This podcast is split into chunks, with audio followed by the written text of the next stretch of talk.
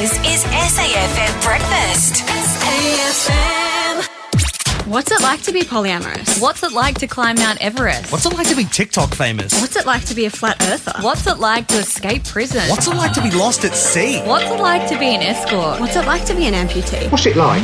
We are loving our What's It Like to series, and the question we're asking today is What's it like to be a trauma cleaner?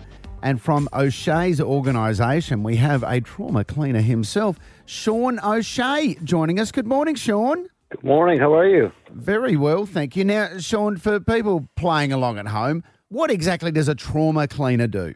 Uh, well, it's uh, basically where we, we come in after the coroner, after there's been a, a the body's been removed, and then we've got the biological cleanup of all the bodily fluids and and uh, leftovers to, to uh, bring it back to a sanitary condition. You must have a very strong stomach, Sean. What qualifies you to think you can do this for a living?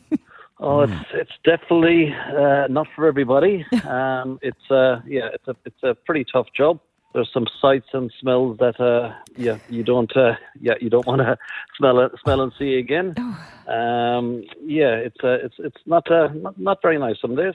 And uh, Sean, are you cleaning up after all manner of deaths? Could it be someone who's had a heart attack, or someone who's had a fall, or someone who's been murdered? Yeah, all all of the above. Um, unattended death, accidents. Um, you know, so sometimes the like the body's been there for weeks. So um, there may, Oh. you know, yeah. So the the coroner might only take remove 15 kilos of of uh, remains, and then the rest is up to us to uh, to remove and sanitize and uh, and make it safe then for the next person that's going to move into that property. oh, God. What's the, without, I guess, going into too much gory detail, what's the worst scene you've ever attended? Oh, there's a. It's hard to put your finger on one, but there's. I mean, there's there's lots. I mean, you know, it's it's sad really. But you know, some people are they're there on their own for weeks and, and nobody knows, and it, it's only when there's there's a bad smell, and the next day it's worse, and the day after that's worse, and then they contact you know the the real estate agent, and they open up, and there's somebody that's been there for weeks uh, in in an armchair or something like that. So ev- ev- everything everything is everything different uh, differs if you know what I mean. So um, you just you just don't know what you're going to encounter when you open that door. And are you and Sean? You've been doing it for a while now, and I'm sure you're very respectful of the scenes you attend. But Well, does it yeah. just become like an everyday job? So while you're cleaning up, are you chatting to work colleagues about what they got up to on the weekend? Uh, look, sometimes yes, we're, it's kind of a how would you say a coping mechanism as well. But Yeah. you're, you're you're meeting you're meeting the families of the deceased. You know, you're meeting for the first time, and it's the worst day of their life. So Yeah. so you're you're you're you're it's it's kind of a juggling act trying to do your job, make uh uh you know make everything clean again. But I mean, you're also trying to preserve that person's memory of the deceased. So you know they remember that person of you know they might have bought them that red fire truck for their birthday and uh, when they were a kid, and that's their you know their fondest memory of that person. And you know the last thing we want to try and uh, not to do is, is let that person enter the site because then they'll see something like that and th- that then just overrides that and that's the last memory they'll have of that person. So you know we try we try and do it as uh, discreetly and uh, as uh, compassionately as we can. I imagine some of those images that you would have seen um, from particularly sort of bloody, gory scenes. How, does that does that stick in your head? How do you process it mentally?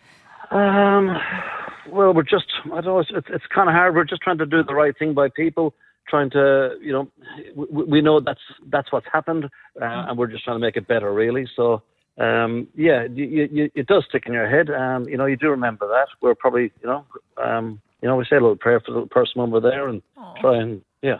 So it's um yeah it can be it can be, I mean like it's it's definitely not a job for everybody so you know we have we have got we have we have got counselling available for all our staff and things like that and you know especially the you know the new guys that are there we you know we always give them a ring the night afterwards and and uh, how you getting on and you know just double check because sometimes it doesn't kick in till you get home if you know what I mean so Yeah, yeah. yeah yeah. Uh, you say it's not a job for everyone there, Sean. How did you get into it? What was the point in your life where you went, you know what, I reckon this is my future, bit of trauma cleaning? Uh, Yeah, I think a lot of a lot of people will, will say we kind of get into by accident. We're in the cleaning business, and then someone has an accident, and they say, "Oh, can you clean this up?" So you kind of start doing it this way, and then and then you know then you say, "Hang on a second, there's a, an opening for this." So then there's courses that we do and things like that, then to get our qualifications and you know to make sure that everything everything is left. Uh, you know, uh, you don't miss anything, and it, it's less sanitized for the next person, and there's not not contamination left behind. How often a week are you getting call outs to these to, Uh, to sometimes, bodies? uh, so yeah, and, and, a number, probably uh, anything up to two, maybe you know, on average, we'll say. So, um, and and I mean, it, we we that's not just trauma. We, we also do like a lot of squalor cleaning, and a lot of time you get crossover of that where someone has, you know, they've been living in in sanitary conditions for a while, and then they then they pass away, and you know, so you're not just dealing with that. Then you've got to come in and you go, well, okay, we've got you know, we've got a a, a body to to remove and, and sanitize, but then there's also this other, you know, hoarders clean. You know, it, it, you get crossovers as well, so it can be a double whammy, if you know what I mean. Did you, Sean? Do you ever walk into a murder scene and think to yourself, "I reckon I know how this was done," and then you call the police afterwards and go, "I've got a couple of theories here, team." Uh, well, uh, not, um, what's it? Well, they're, they're pretty good at their job, but um, yeah, you can you, you can walk in and you can see you can see kind of what's happened and uh, how, how it played out. Yeah, you've, you, you do kind of learn that a bit after a while, and I mean, you know, sometimes you you look at something and you go, oh my god, that that's that's. I mean, like an accident with one gentleman one day, and uh, he obviously just tripped over in his house and he came face down onto a onto a cabinet which had a glass door in it, and the, the shard Oh. went into his eye. Ah! Yeah, and uh, so it's just simple. So you think, you know, a little accent like that, but that that's yeah, and then um, Wow. yeah, then you know, so then uh, yeah, proceeded to you know, obviously was in hysterics and and then made a quite a large mess. Oh, Oh dear. see, That's, see, uh, I'm so not cut out for this. I'm cu- currently clutching my eye and feeling queasy. There is no way I could do your job. Yeah, no, the sight of blood just does it for me as well. The, a few years ago, Sean, a book came out called The Trauma Cleaner, which was a bestseller uh, here and overseas as well. Did that sort of raise the profile of trauma cleaners? I don't know. I never read the book, so I would. I Oh, wouldn't you know. never- I, I, you never I, saw the- I, I, I, I see it regularly enough, so yeah, yeah, that's enough. You should for me, write your own book, Sean. Yes. Yeah, yeah, fair enough. Oh, and And there was there was a TV series as well with Shaun Micallef a few years back. oh yeah, that's right. Wasn't it? Was that Mr. and Mrs. Murder or something? Or was it just called? The- Yes, I think it was something like that. Did you see that one, Sean? I saw a couple of episodes. Yeah, yeah, that was that was, that was a little bit funny. Yeah, I, I like Sean McHale.